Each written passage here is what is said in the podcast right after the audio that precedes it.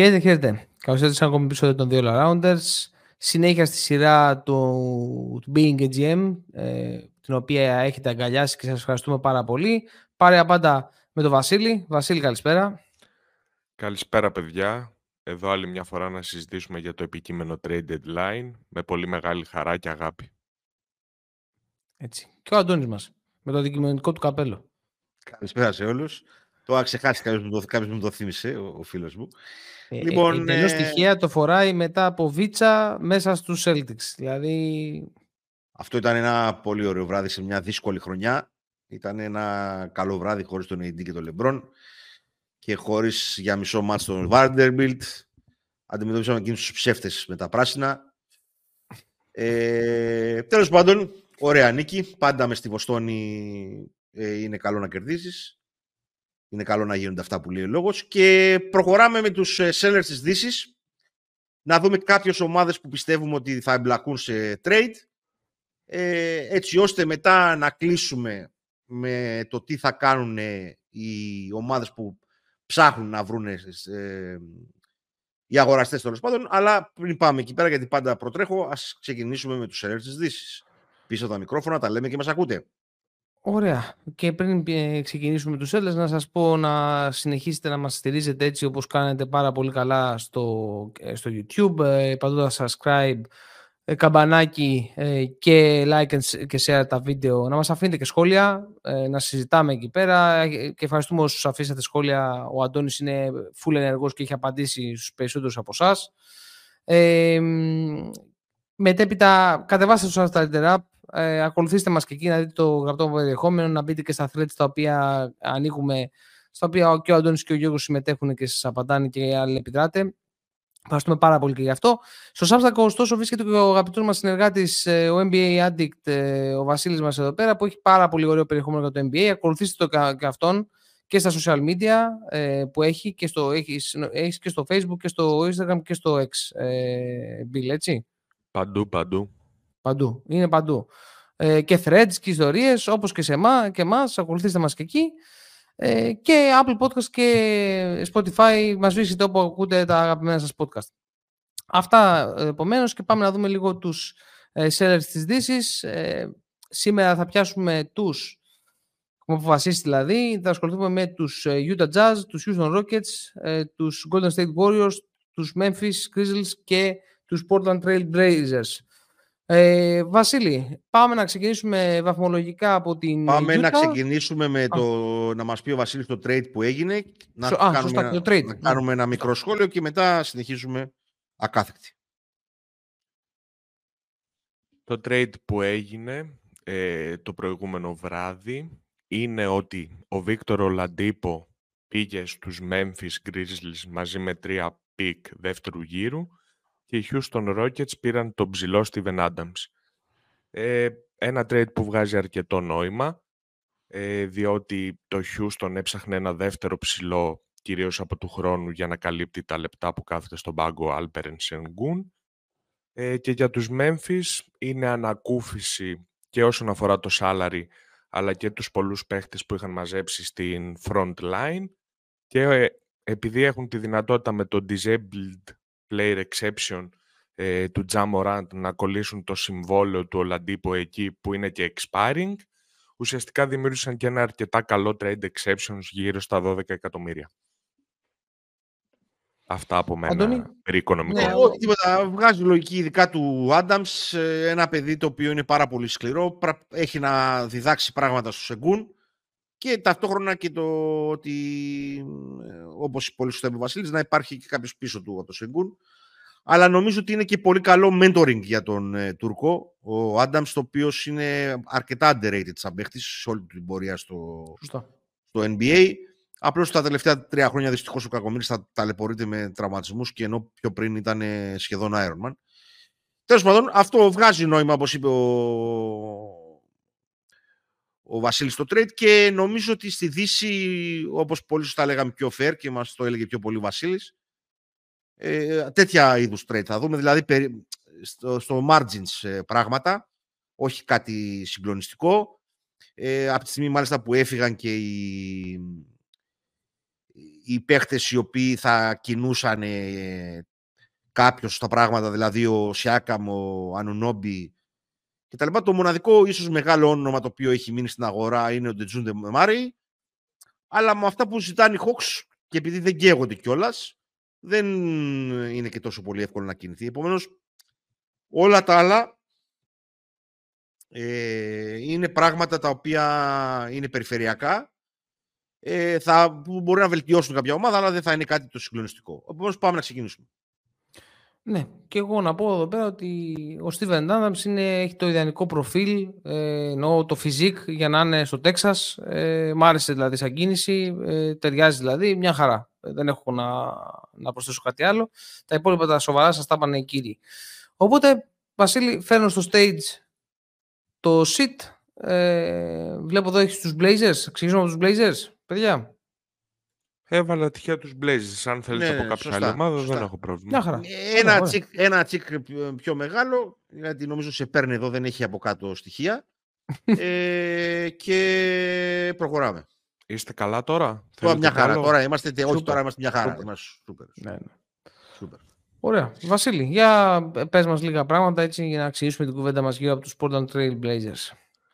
Ε, θεωρητικά η λογική αυτή τη στιγμή στο Portland είναι να προσπαθήσει να δώσει τα συμβόλαια του Jeremy Grant και του Malcolm Brockton ε, με σκοπό να μαζέψει κάποια άλλα picks ή κάποιους ε, νέους feral piece παίχτες.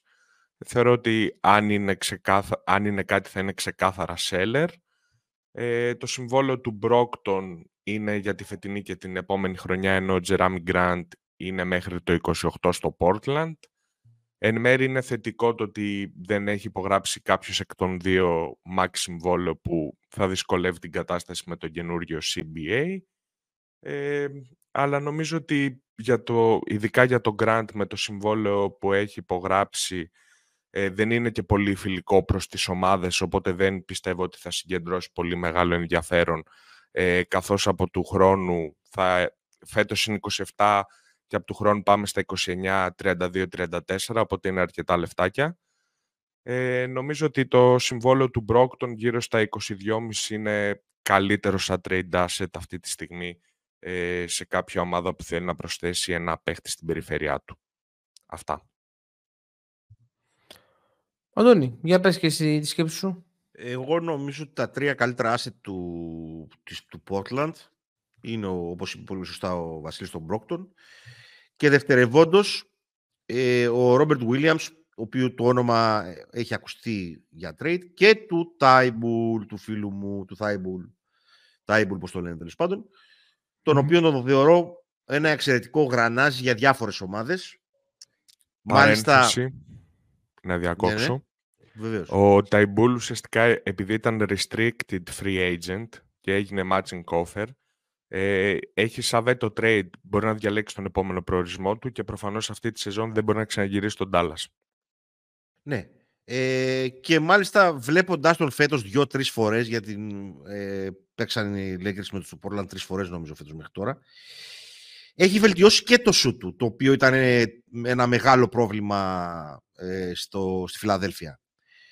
Επομένως, ε, αυτοί είναι, για μένα είναι οι τρεις παίχτες. Τα συμβόλαια του, όπως πολύ σωστά είπε, του Γκραντ και του Άιτον είναι ασήκωτα. Ε, και τα υπόλοιπα είναι ο Σίμος που λογικά, όχι λογικά δεν τον πειράζουν, ο Χέντερσον που είναι draft και ούτω καθεξής.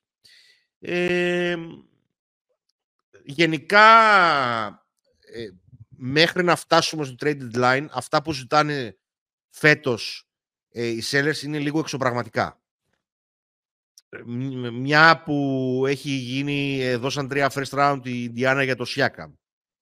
Ε, νομίζω ότι λίγο έδωσε αέρα στα μυαλά ορισμένων και προς το παρόν οι τιμές ακόμα είναι πολύ ψηλά. Δεν θα έδινα πρώτου γύρου pick ε, για κανέναν από τους ε, τρεις. Ε, ίσως σε συνδυασμό δύο να μου το παίρνανε το ένα pick του πρώτου γύρου. Δηλαδή, αν μου δίνανε πακέτο τον Μπρόγκντον και το Θάιμπουλ, μπορεί να το έδινα ενός, ένα first round, αλλά όχι παραπάνω. Ε, το Ρόμπερτ Williams, το παιδί έχει να μείνει στο παρκέ υγιή πάρα πολύ καιρό, είναι από τους άτυχους, ενώ έχει πολλά, πολύ καλά στοιχεία, ε, δεν μπορεί να μείνει παραπάνω από 15-20 παιχνίδια συνεχόμενα στο, στο παρκέ. Επομένως, μάλλον είναι αρνητικό asset και δεν είναι θετικό asset. Ε, αυτά. Σε, νομίζω σε μια ανάγνωση ε, έγινε και αυτό για τώρα, μάλλον έγινε για τα μάτια του κόσμου να πει ο Μπρόκτον ότι μια χαρά στο Portland και όλα αυτά για να αυξήσει λίγο την τιμή του. Ε, το συμβόλαιο δεν είναι κακό του Μπρόκτον. Αν ήταν ένας παίκτης ο οποίος ε, μπορεί να μείνει σταθερά υγιής στο παρκέ, ε, είναι ένας εξαιρετικός παίχτης.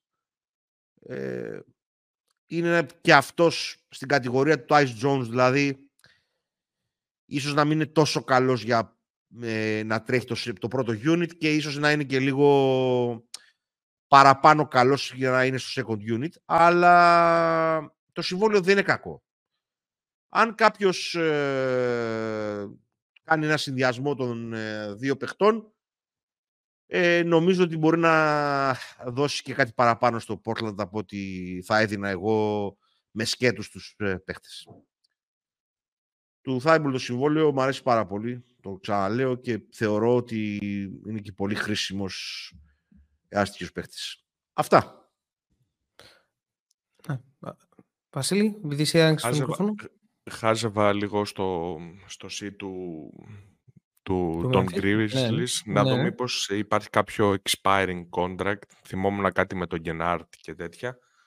Αλλά μετά σκέφτηκα ότι ουσιαστικά η χρονιά είναι tanking ε, ε, για τους Memphis. Οπότε έτσι μια ιδέα που την είχα ακούσει και σε κάποιον από το Twitter, δεν θυμάμαι ποιος το είχε γράψει, που βγάζει θεωρώ και για τις δύο ομάδες νόημα, είναι να ανταλλαχθεί ο Brockton με το expiring του, πώς το λένε μωρέ, του Φουρνιέ από τους Knicks, ε, που ουσιαστικά θα, θα κάνει upgrade και στους Knicks. Πιστεύω ότι κάποιο pick στο δεύτερο γύρου ε, αξίζει να το πάρει η Πορτλάνδη. Οπότε νομίζω ότι είναι ένα καλό, trade που βολεύει και τις δύο ομάδες. Καλή, καλό. Είναι καλό γιατί εντάξει, μπορείς να ρισκάρεις και λίγο με τον Brogdon για να τρέχει το second unit. Δηλαδή θέλω να πω ότι αν σου βγει είναι, είναι μεγάλη αναβάθμιση.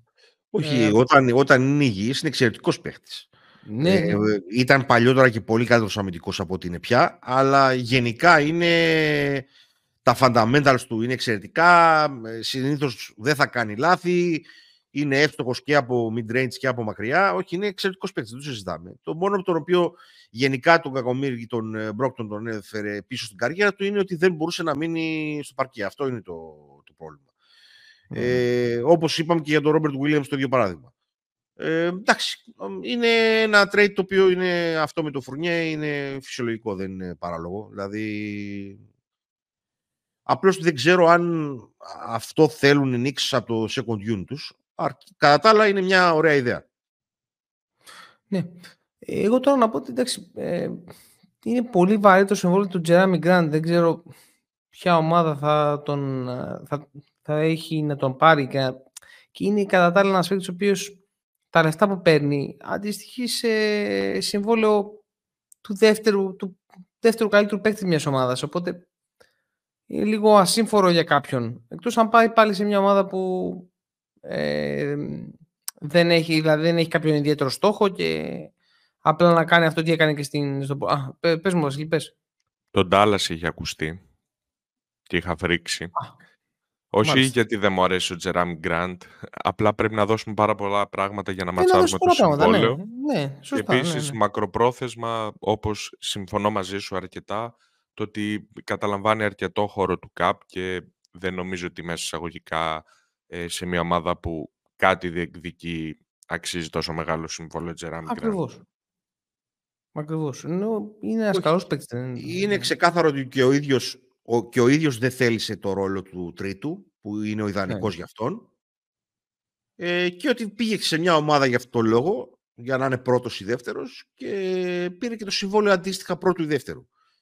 Επομένως, έχουν γίνει όλα λάθος με την περίπτωση του Γκραντ, αλλά γι' αυτό ξεχωρίζουν ορισμένοι παίχτες για την οτροπία τους και κάποιοι άλλοι, γιατί όπως έχουμε πει και άλλες φορές, στα podcast των All Arounders είναι skills, tools και mentality. Ε, το mentality του παιδιού δεν είναι και στα καλύτερά του. Ε, αποφάσισε ότι θέλει να κάνει διακοπές στο Portland. Ε, μια χαρά. Τώρα ποιος θα πάει να πάρει 30 εκατομμύριο συμβόλαιο ε, για, ένα, για ένα παιδί που τα τελευταία δύο χρόνια δεν παίζει ανταγωνιστικό μπάσκετ, ε, θα είναι μεγάλο το ρίσκο. Μεγάλο το ρίσκο. όπως, όπως και του Άιτον που είναι τελείως είναι εξωπραγματικό. Το 32 εκατομμύρια και του χρόνου γίνονται 34. Δηλαδή αυτό είναι. Ε, αυτό και είναι... το παιδί κάνει, κάνει screen στον εαυτό του, κάνει screen στον αέρα. Δηλαδή έχει γίνει meme ο τύπος πλέον. Ε... Και είναι και. Ξέρεις τι γίνεται. Το, το χειρότερο είναι τι λέει το στόμα του. Ο στόμας του. Ναι, σωστά, σωστά, σωστά. Δεν είναι δηλαδή εντάξει το να περάσεις κάποια φάση η οποία δεν είσαι καλός στο λοιπά ασχέτως συμβολέου, γιατί πολλές φορές τα συγχαίουμε αυτά τα πράγματα, αλλά καμιά φορά δεν είναι. Αλλά τώρα να λέει το στόμα του και ότι είναι. Τι έλεγε, τι έλεγε ρε Βασίλη, πώς το τι έλεγε, ότι. Dominator, dominator. Ε, εντάξει, τώρα συζητάμε για κομμωδία ε, και τις προάλλες είπε ότι είναι παίχτη με max συμβολέου και ούτω καθεξής. Δηλαδή, ε, δεν, σημαίνει ότι ο άνθρωπος δεν έχει επίγνωση της καταστάσεω. Επομένως θα μείνει εκεί στο Portland να πίνει τα καφεδάκια του μαζί παρέα με τον Grant. Γιατί έχουν καλό καφελί στο Portland. Α, εντάξει. Καλό αυτό. Καλό αυτό. Ε, ναι, δεν έχω να προσθέσω ε, κάτι παραπάνω. Αν ήμουν ε, ο GM τέλος πάντων των ε, Portland Trail Blazers, για να το κλείσω από την πλευρά μου, θα κοιτούσα να βρω κανένα κορόιδο, να πάρει τον Aiton και τον, και τον Grant και ό,τι παραπάνω μπορούν να δώσουν. Ε, θα κοιτούσα μήπως αυτά τα, τα αντάλλασα με συμβόλαια που είναι expiring ε, βλέπε Hayward ε, στους, ε, στους Hornets. Ε, μήπως ξέρεις, κάποιος ωφεληθεί από αυτό, ε, έστω έτσι, έστω με αυτόν τον τρόπο.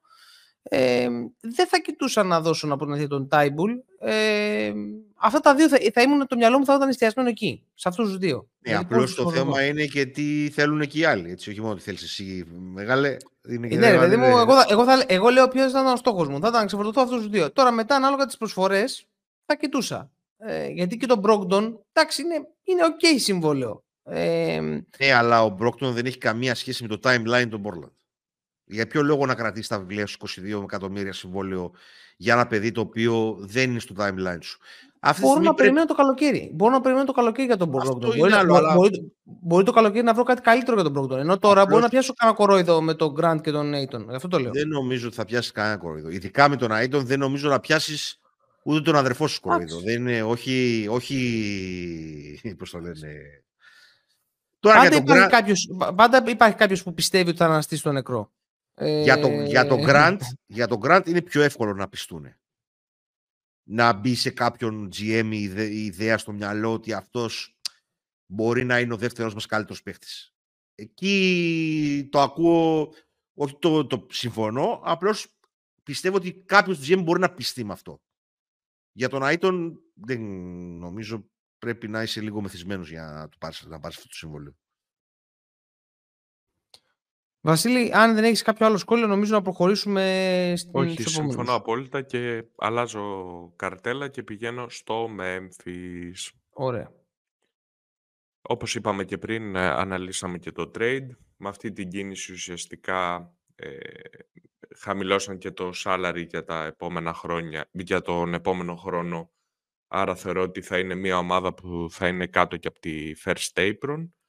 Ε, θεωρητικά σαν trade asset μπορούμε να πούμε το συμβόλαιο του Luke Kennard που την επόμενη χρονιά είναι ε, play, ε, team option, με συγχωρείτε. Από του χρόνου κάνει key, key, key ε, και το extension του, του Bane. Ε, προφανώς παρά τους τραυματισμούς και λογικά η ομάδα δεν θα μπει στα playoffs, δεν θεωρώ ότι ουσιαστικά θα κόψουν, θα χαλάσουν το ρόστερ. Υπάρχει ένας βασικός κορμός. Κάποιες μικρές κινησούλες αν κάνουν ε, με σκοπό ίσως να χαμηλώσουν ακόμα περισσότερο τα, τα οικονομικά τους ή αν ε, αναζητήσουν κάποια pick ε, σε κάποιο συμβόλαιο ε, εννοώ να το δώσουν ε, το συμβόλαιο του Τίλμαν ή του Κόντσαρ. Δεν νομίζω ότι υπάρχει κάποια μεγαλύτερη κίνηση από αυτή γύρω από το Memphis, δεδομένων και των πολλών τραυματισμών ε, που αντιμετώπισε φέτος η ομάδα. Όλα είχαν ξεκινήσει στραβά από το suspension του Μοράντ. Μετά που γύρισε που πήραν μπρος, τραυματίστηκε σε ένα τραυματισμό που ουσιαστικά χάνει όλη τη σεζόν. Οπότε είναι λίγο συνολικά μια καμένη χρονιά για την ομάδα του Memphis. Να πούμε απλά ότι εδώ δεν έχει προλάβει ο Βασίλης να αλλάξει τον Steven Adams, αλλά σας το είπαμε αυτό το trade. Επομένως, βγάλτε το τα βιβλία σας αυτό. Ε, τι μπορεί να γίνει τώρα εδώ πέρα; Νομίζω ότι τα συμβόλαια, τα μοναδικά συμβόλαια τα οποία έχουν κάποια αξία στην trade market είναι το Smart Tip Kennard. Δεν υπάρχει κάτι άλλο που μπορεί να κουνήσουν οι, η, το Memphis. Ο, ο, ο Μπέιν και ο Μοράντ και ο Τζάξον είναι οι τρεις βασικοί τους παίχτες. Ε, του Τίλμαν το συμβόλαιο είναι ένας εξαιρετικός παίχτης, αλλά δεν είναι τώρα πού να κάνει trade σε αυτό. Και του, ο Κλάρκ προέρχεται από τραυματισμό, δεν έχει γυρίσει ακόμα, δεν κάνω λάθος. Επομένως ε, δεν είναι. Μόνο αυτά τα δύο ενεργά συμβόλαια Πιο εύκολο είναι του, του Κενάρτ και γιατί νομίζω ότι θέλουν να το διώξουν σε trade οι, οι Memphis και γιατί υπάρχει το team option την επόμενη χρονιά και γιατί είναι ένα φυσιολογικό συμβόλαιο αν και λίγο τσιμπημένο για τα δικά μου γούστα, κυρίως γιατί είναι one way παίχτης ο Κενάρτ. Νομίζω ότι δεν μπορεί να μαρκάρει ούτε στήλο σταματημένο. Αλλά είναι ένας πολύ καλός επιθετικός παίχτης, με πολύ καλό σουτ, που για 5 με 6 λεπτά για κάποιες ειδικές συνθήκες είναι μια χαρά.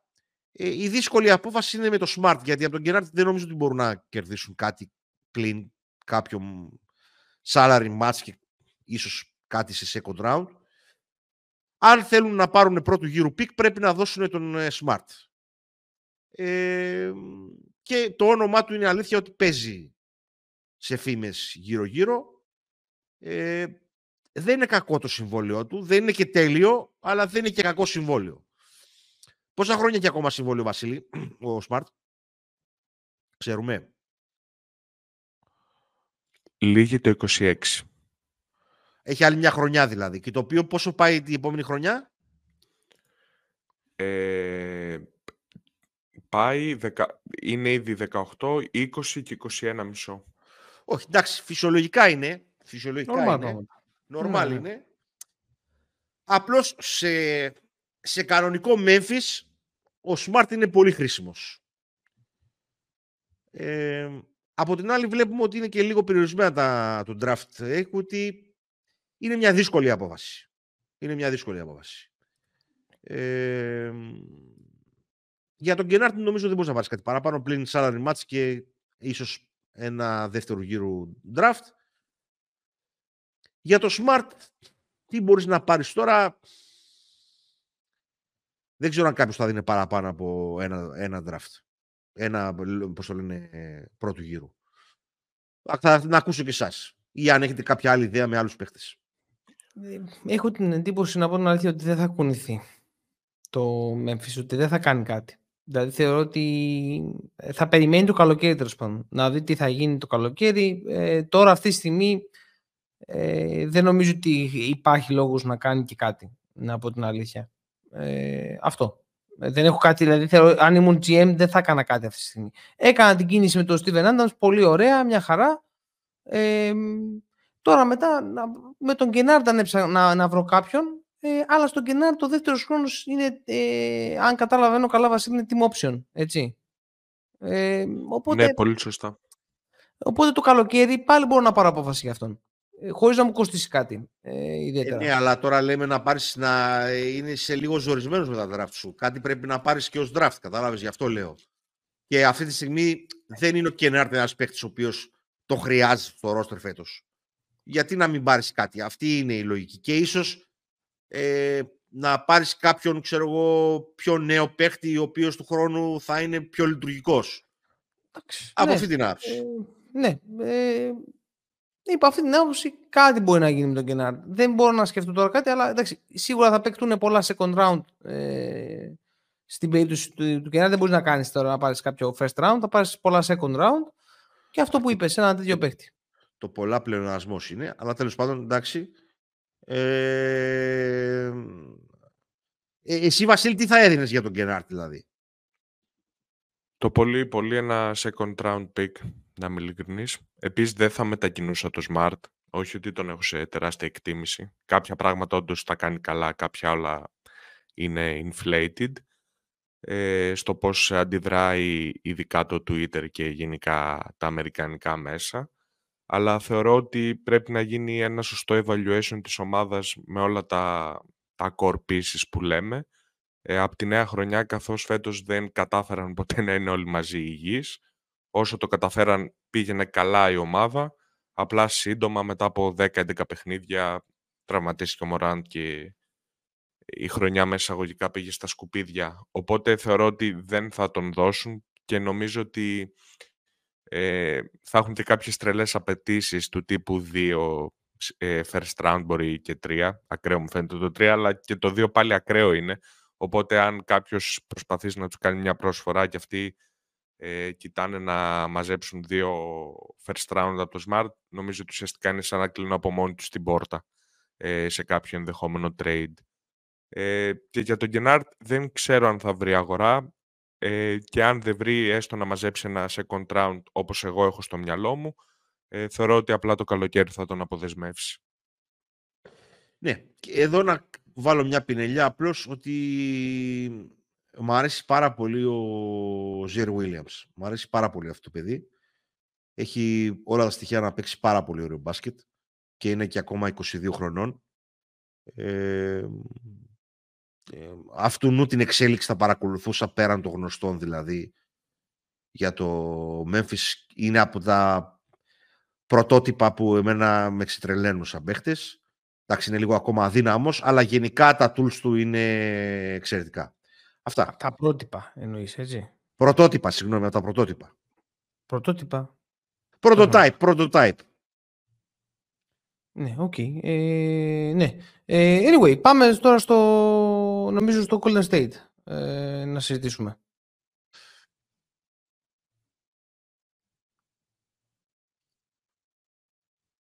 Ωραία. Λοιπόν, Golden State Warriors εκτός play είναι αυτή τη στιγμή που μιλάμε. Μια πολύ περίεργη χρονιά. Ε, η οποία εξελίχθηκε, είχε και τον ε, Draymond Green να παίζει εκεί τα μπουκέτα που έπαιξε να πηγαίνει για θεραπεία, για ψυχοθεραπεία και τώρα να έχει μπει ξανά στην ομάδα. Ε, όλοι, βγήκε και η φήμη ότι όλοι είναι στο σφυρί εκτός τον, τον Στεφκάρη. Το αυθεντικό τρελάθηκε. Δεν ξέρω. Ε, Βασίλη, ε, πήγαινε, πάμε στο, στο ζουμί να δούμε τι παίζει. Ε, νομίζω ότι πρέπει να, αποφασίσουν, να αποφασίσει η ομάδα ποιο είναι το πλάνο.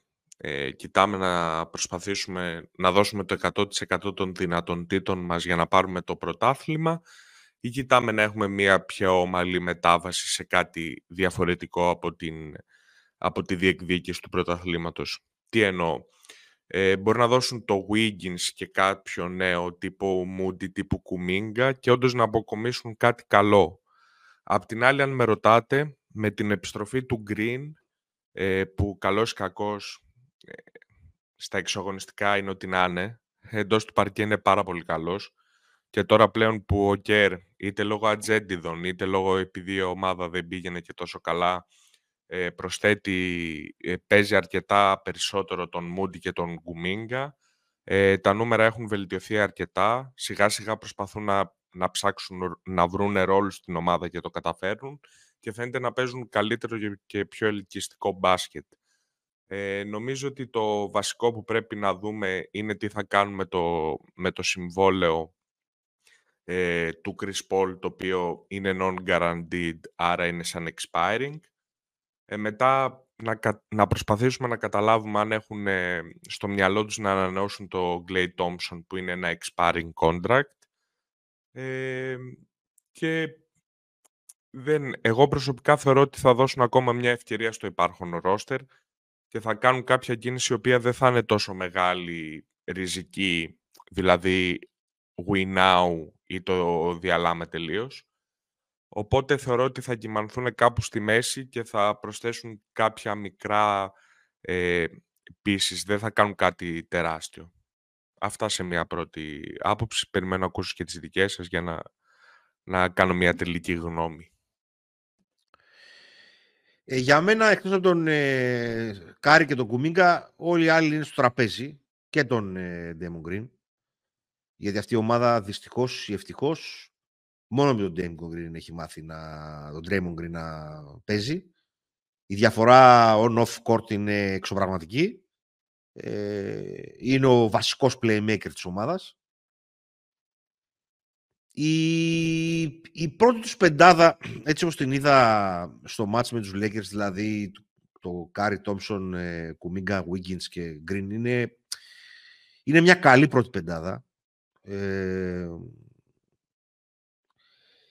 απλώς ε, δεν υπάρχει κάποιος ο οποίος να μπορεί να καλύψει έστω και σε κάποια βασικά πράγματα, δηλαδή στην άμυνα και στο rebound, το green. Δηλαδή φέτος ο Λούνεϊ δεν βλέπετε. Ε, ήταν που ήταν αργός, φέτος παρά είναι το κακό. Ε, το Μούντι εξακολουθεί να το χρησιμοποιεί λίγο, νομίζω, ο Κέρ. Ε, ο Κόρι Τζόζεφ που είναι ουσιαστικά μετά τον τραυματισμό του Πόλ αυτός που κινεί το second unit είναι το παιδί περιορισμένων δυνατοτήτων. Ε, για να μην μακρηγορώ τέλος πάντων, ε, αν κάτι θα έκανα, ε, θα ήταν το Wiggins με τη λογική να δώσω περισσότερο χώρο στον Κουμίγκα. Αυτή θα ήταν η δικιά μου σκέψη. Τώρα τι θα έπαιρνα το Wiggins; Είναι μια καλή ερώτηση. Ε, νομίζω το αρχικό asking price θα ήταν δύο πρώτου γύρου pick. Δεν ξέρω αν θέλουν και παραπάνω. Δεν νομίζω όμως ότι είναι για παραπάνω. Ε, και θα προσπαθούσα με αυτό το συμβόλαιο μήπως μπορώ να βρω δύο παίχτες οι οποίοι να μου δώσουν παραπάνω πράγματα είτε μπροστά είτε πίσω.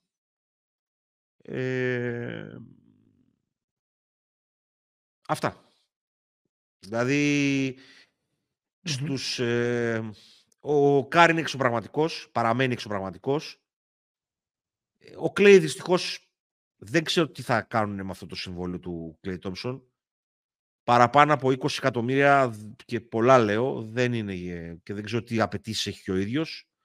Αλλά αν έκανα κάτι από όλα αυτά τέλος πάντων, τώρα στην προκείμενη φάση θα προσπαθούσα μόνο να, να μεταφράσω το, το Wiggins το συμβόλαιο σε δύο παίχτες rotation και σε κάποια picks πρώτου γύρου.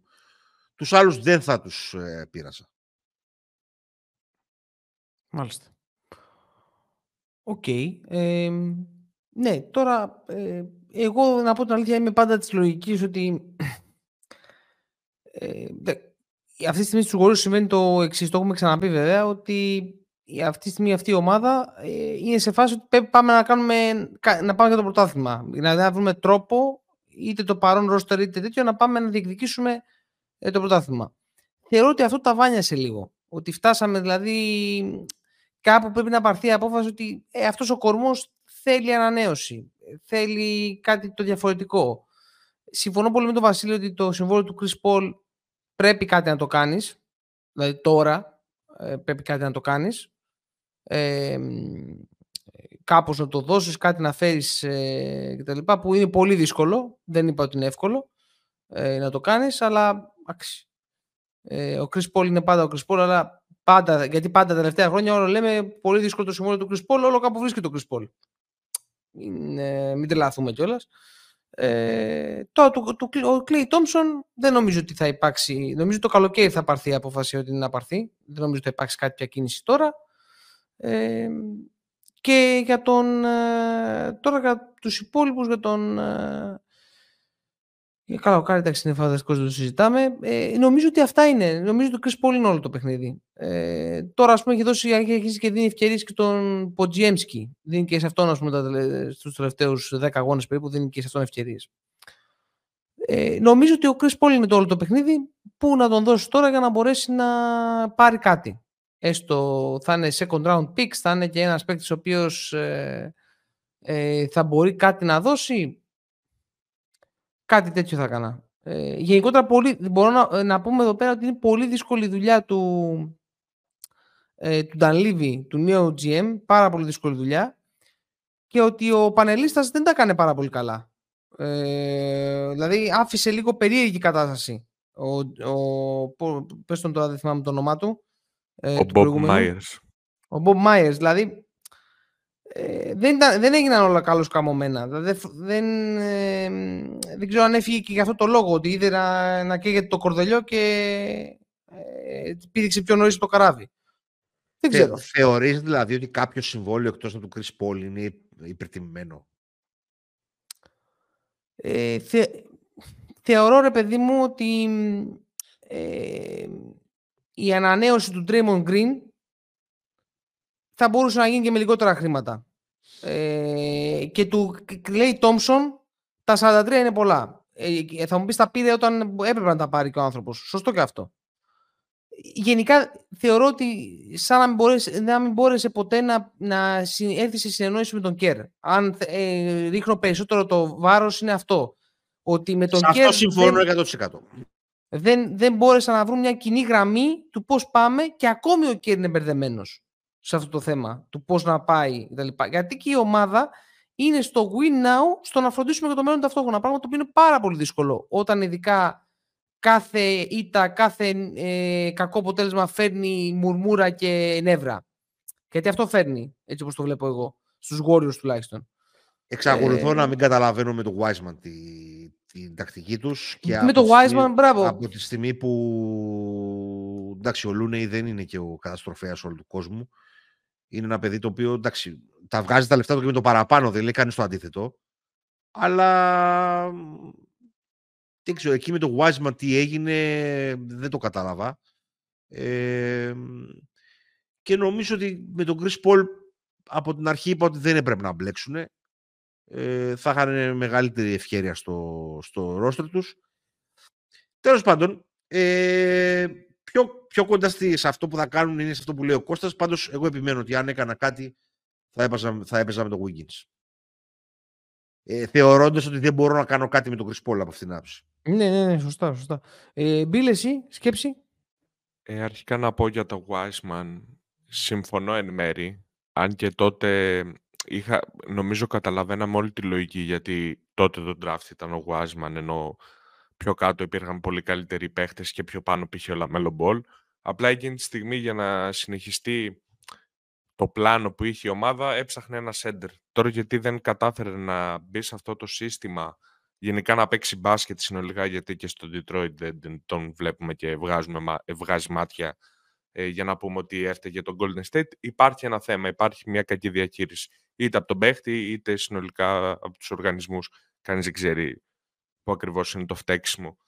Επίσης διαφωνώ με τον Αντώνη το ότι δεν έπρεπε να, ε, να ασχοληθούν με τον Chris Paul καθώς θεωρώ ότι το συμβόλαιο του Pool θα ήταν ακόμα μεγαλύτερος βραχνάς στο να κάνουν κάτι ιδιαίτερα με το πώς παίζει αυτή τη σεζόν αλλά και συνολικά ε, με τις εμφανίσεις του στα play-off θεωρώ ότι θα ήταν πολύ πιο δύσκολο κίνητο και με το expiring του το non-guaranteed βασικά του, του Chris Paul είτε μπορεί τώρα να μαζέψουν κάποια άλλα expiring ή απλά το καλοκαίρι να του πούνε δεν συνεχίζουμε τη συνεργασία που λένε. Οπότε είναι κάτι που είναι πολύ ευκολοκίνητο και θα πρέπει να αποφασίσουν όχι προφανώς τώρα, αναλόγως βέβαια και τις κινήσεις που θα κάνουν, αν θα θέλουν να είναι μια βαθιά ε, ομάδα που θα είναι στο second apron ανανέοντας τον Clay Thompson και ίσως κάποιο μέρος ε, από το συμβόλαιο του Chris Paul ή θα προσπαθήσουν να απελευθερώσουν salary έτσι ώστε να μην βιώσουν μέσα σε εισαγωγικά τις κυρώσεις τις πολύ δυσβάστακτες ε, για τις ομάδες ε, του second apron. Νομίζω ότι αυτό έχει το περισσότερο ενδιαφέρον προσωπικά για μένα ε, και να δούμε και πώς θα διαχειριστεί το καράβι αν πάμε για, για πάνω ή για κάτω. Ωραία. Ωραία. Ε, Αντώνη, κάτι που θα ήθελες να προσθέσεις; Εντάξει, έχω λίγο μια, χωρίς να εκτιμώ καθόλου τον Μπούλ, έχω μια άλλη ανάγνωση του θέματος, αλλά τέλος πάντων, εντάξει, τώρα αυτό είναι και λίγο... Θεωρώ δηλαδή ότι με τη regular season όπως ε, υπάρχει στο NBA θα ήταν πιο εύκολο να τραβήξει assets από το συμβόλαιο του Chris Paul. Από οικονομικής άποψης βγάζει λογική. Ε, Δηλαδή ότι μπορούμε να ελευθερώσουμε χώρο στο, στο, στο cap, space. Απλώς ε, θεωρώ ότι αν θέλαμε να πάρουμε κάτι assets, ακόμα και από αυτά τα τραγικά playoff που προήρθε ο Πουλ, κάτι παραπάνω μπορούσαμε να πάρουμε. Υπάρχουν και δύο αναγνώσεις, την ακούω και την άλλη χωρίς να είμαι κάθετα Δεν λέω ότι αν ήταν άλλου είδους παίχτης και δεν ήταν ο Chris Paul, δηλαδή θέλω να πω αν αυτό το συμβόλαιο ήταν ένα συμβόλαιο ψηλού και ας ήταν τέτοιου είδους, θα μου έβγαζε περισσότερο νόημα. Ε, βέβαια, δεν μπορείς να τα θες να τα, να τα κάνεις όλα όπως, όπως θέλεις εσύ. Είναι και τι υπάρχει στην αγορά. Εντάξει, νομίζω ότι μπορούμε να προχωρήσουμε. Νομίζω ότι δώσαμε στον κόσμο να καταλάβει. Νομίζω ο καθένας ναι, ναι. πώς το βλέπει. Ε, το πιο πιθανό είναι να κινηθούν στο περιθώριο κι αυτοί, σε μικρο, μικρότερες ναι. κινήσεις και να μην κάνουν κάτι το ιδιαίτερο, γιατί χωρίς να τους αδικώ έχουν εμπιστοσύνη ακόμα στο γκρουπ τους. Σωστά. Πάμε στους Houston Rockets. Όχι. Στους Jazz. Τους Rockets είπαμε να τους αφήσουμε. Θα τους αφήσουμε. Θα τους αφήσουμε. Οκ, εντάξει, Jazz. Okay. Από την άποψη, γιατί θα τους αφήσουμε, από την άποψη ότι έχει ακουστεί ότι δεν θέλουν να κάνουν trade για να πουλήσουν, αλλά θέλουν να κάνουν trade για να αγοράσουν. Επομένως, ε, δηλαδή αφήσαμε το, το Σαν Αντώνιο που λογικά δεν θα μπει στη διαδικασία να ασχοληθεί και το Houston που θα το δούμε μαζί με τους αγοραστές. Γιατί τέλος πάντων αυτή η φήμη, αυτή η φήμη κυκλοφορεί στην αγορά. Πάμε στο Utah Jazz λοιπόν. Τι έχουμε εδώ; Θεωρητικά νομίζω ότι αρκετό ενδιαφέρον στο trade deadline θα έχει ο Κέλι Ολίνικ ε, και να δούμε αν τελικά ο κύριος Σέιντς ενδιαφέρεται να μοσχοπουλήσει τον Λάουρι Μάρκανεν. Ε, ακούγεται ότι δεν θέλει, αλλά και θέλει και να μην θέλει θεωρώ ότι θα ζητάει έξω πραγματική τιμή, οπότε ρεαλιστικά θα είναι σαν να μην θέλει να τον πουλήσει. Ε, αν και είναι γεμάτος draft capital, καθώς μόνο από τα δύο trade του Gobert και ε, του Donovan Mitchell έχει 7 first round. Ε, οπότε νομίζω ότι το πιο πιθανό είναι να κινηθούμε γύρω από τον Ολίνι και ίσως κάποιο ενδιαφέρον να τραβήξει και ο, ο Χόρτον Τάκερ. Ε, τώρα αν με ρωτάτε για πρώτο, για πρώτο παίχτη, αν μπορεί μια ομάδα να αναπτυχθεί γύρω από τον Μάρκανεν, δεν είμαι τόσο σίγουρος αλλά θεωρώ ότι υπό προϋποθέσεις μπορεί να είναι ο δεύτερος σε, σε μια πρωταθληματική ομάδα. Ε, νομίζω ότι και αυτή θα κινηθεί σε ριχά νερά, δεν θα κάνει κάποια μεγάλη κίνηση. Σκοπός της νομίζω ότι θα είναι και αυτής να μαζέψει κι άλλο draft, το οποίο δεν το βλέπω πολύ δύσκολο, καθώς οι περισσότερες ομάδες είναι ε, με λίγα draft picks. Τα περισσότερα picks είναι συγκεντρωμένα στη Utah, στην Οκλαχώμα. Ε, οπότε αυτά από μένα σε μια πρώτη ανάγνωση. Ε, να, πω, να πω εδώ ότι καλά για τον Τόρτο Χόρτον Τάκερ έχω τη χειρότερη τώρα άποψη. Κάθε χρονιά είναι και χειρότερος. Ε, ο Ολίνικ είναι ο ένας παίχτης. Ο Κλάξον είναι ο δεύτερος. Άλλος ένας παίχτης που θα ταιριάζει στη Νέα Υόρκη. Ή σε διάφορες ομάδες οι οποίες θα θέλανε ε, από τον πάγκο ε, scoring punch και εγώ θα έβαζα, δεν ξέρω τώρα, μπορεί να ξαναγίνει ο Collins σε trade, ε, Βασίλη; Αντώνη μου, συγγνώμη, δεν σε άκουσα. Λέω, ο Collins μπορεί να ξαναγίνει trade; Νομίζω πως ναι, δεν το έχω τσεκάρει αυτό, αλλά θα πω πως ναι. Ναι. Με όχι πάντων, βεβαιότητα, αλλά θεωρώ πως ναι. Εγώ αυτούς τους τρεις θα κοίταζα να ξεφορτωθώ, το ξεφορτωθώ. Να πάρω άσχετος ό,τι περισσότερα μπορώ ε, δηλαδή από τον Ολίνικ, τον Κλάξον και τον Γκόλιτς, ο οποίος δεν μου γεμίσει ποτέ ιδιαίτερα το μάτι. Και εδώ να πούμε ότι έχω τεράστια δυναμία στο Σιμώνε Φοντεκίο. Ε, αυτά. Ε, δεν νομίζω ότι υπάρχει κανένας λόγος πανικού για να διώξει τον Ξέξτον και τον Μάρκανεν αυτή τη στιγμή. Ε, και αν, αν αποφασίσει ότι θέλει να μπει στη συζήτηση, νομίζω όντως το asking price θα είναι τόσο ψηλό που είναι σαν να μην μπαίνουν στο τραπέζι. Ε, για τον Ρολίνικ θα έδινα κάτι σε δεύτερο γύρο. Ε, για τον ε, Collins Είναι πολύ δύσκολο και το συμβόλαιό του και ο παίχτης σαν παίχτης, δηλαδή τι μπορεί να κάνει στο παρκέ. Ε, δεν ξέρω καθόλου. Δεν μπορώ να το κάνω, να το, να το αξιολογήσω καθόλου το συμβόλαιο του. Και αν έβγαινε στην αγορά, τι μπορεί να έδινε μια ομάδα. Και για τον Claxton θα το προσπαθούσα να το τσιμπήσω του πρώτου γύρου το, το pick. Ε, κάτσε πρώτου γύρου και ένα ακόμα του δεύτερου γύρου, διότι τέτοιοι παίχτες οι οποίοι είναι το microwave scorers είναι αρκετά πολύτιμοι σε ομάδες που θέλουν να προσθέσουν τέτοιου είδους ε, στο ρόλο του. Συν ότι έχει το πολύ μεγάλο πλεονέκτημα ο Κλάξον ότι του χρόνου μειώνει το συμβολιό του και είναι στα 14 εκατομμύρια. Ε, νομίζω ότι τα μεγαλύτερα assets αυτή τη στιγμή και πιο εύκολα να τα διώξει η Utah είναι αυτά του Ολίνη και του Κλάξον. Ναι, θα συμφωνήσω. Ε, είναι πολύ ε, φιλικά συμβόλαια και εγώ αυτά θα κοιτούσα να διώξω. Τώρα του Collins πραγματικά είναι και αυτό μια δύσκολη περίπτωση, αλλά είναι ένας νέο, ένα νέο παιδί, είναι ακόμα 25 ετών, μπορεί να του δώσεις άλλη μια ευκαιρία. Ε, αυτό και μετά, εντάξει, τώρα για τους ε, Τάρεν Χόρτον Τάκερ και αυτούς ε, δεν ξέρω τι, ποια αγορά θα υπήρχε. Ε, ναι, το, ε, το Μάρκανεν τώρα, ο Μάρκανεν Βασίλη, αν βλέπω είναι non-guarantee το, ο χρόνος ο επόμενος, ε. Μισό λεπτάκι, να το δω λίγο, να αλλάξω κανονικά ναι, ναι. σελίδα. Ναι, ναι, είναι non-guaranteed. Είναι non-guaranteed, μάλιστα. Ναι, αυτό τώρα θα δούμε, εντάξει, πώς θα το, τι θα κάνουν τώρα αυτά, αυτό το συμβόλαιο. Ναι, λόγος πανικού δεν υπάρχει. Ε, είναι στα play αυτή τη στιγμή. Αλλά εντάξει, κάποια, είναι ο άνθρωπος που πήρε τώρα για τον Κομπέρ. Δεν θα μπορέσεις να πάρεις για τον Μάρκανεν. Θα πάρεις. Θα πάρεις. Και ειδικά για τον Μάρκανεν μπορείς να πάρεις πράγματα. Ναι, απλώς από κάποια στιγμή και πρέπει να φτιάξει μια ομάδα έτσι. Δηλαδή, εντάξει. Εντάξει να παίρνεις, παίρνεις, παίρνεις, αλλά κάποια στιγμή πρέπει να φτιάξεις μια ομάδα. Δηλαδή, κάπου γύρω πρέπει να χτιστεί μια ομάδα. Διότι αν διώξεις και τον Μάρκανεν, ναι. μετά δεν έχουμε ομάδα. Πρέπει να ξεκινήσουμε από το, το, ναι. μηδέν τελείως. Δεν έχεις κάνει όμως και κάποιο τρελό τάνκινγκ.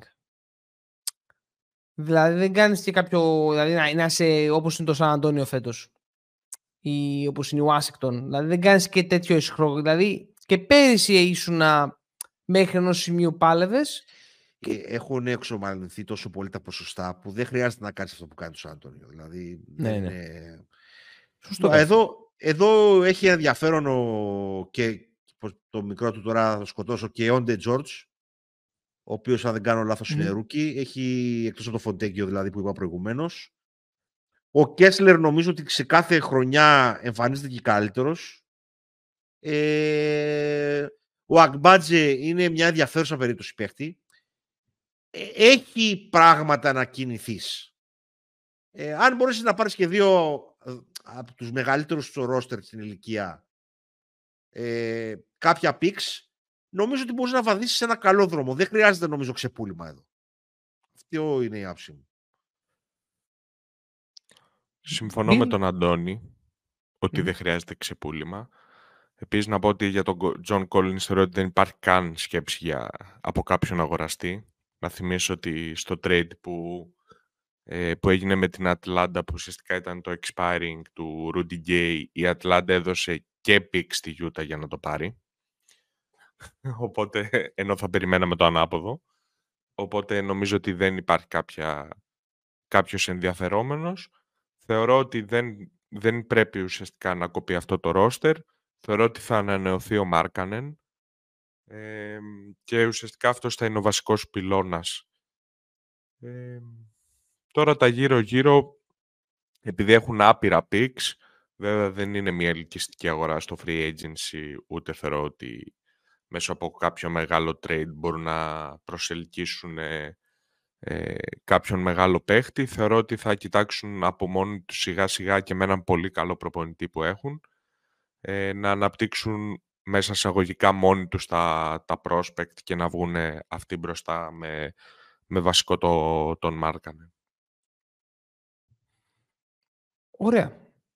Ωραία. Αν δεν έχω... Ε, Αντώνη, έχεις κάτι άλλο να προσθέσεις; Αυτό; Όχι, όχι, όχι. Νομίζω ότι είναι ξεκάθαρα οι δύο στόχοι που είπαμε και νομίζω ότι αν θα δώσουν κάποιους αυτούς τους δύο θα δώσουν και μπορεί να προσελκύσουν draft equity και από τους δύο.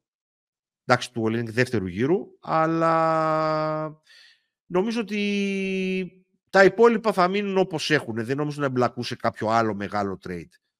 Ε, αν δώσουν αυτούς τους δύο και πάρουν draft equity, θα έχει κάνει μια χαρά τη δουλειά τους. Ωραία. Ωραία.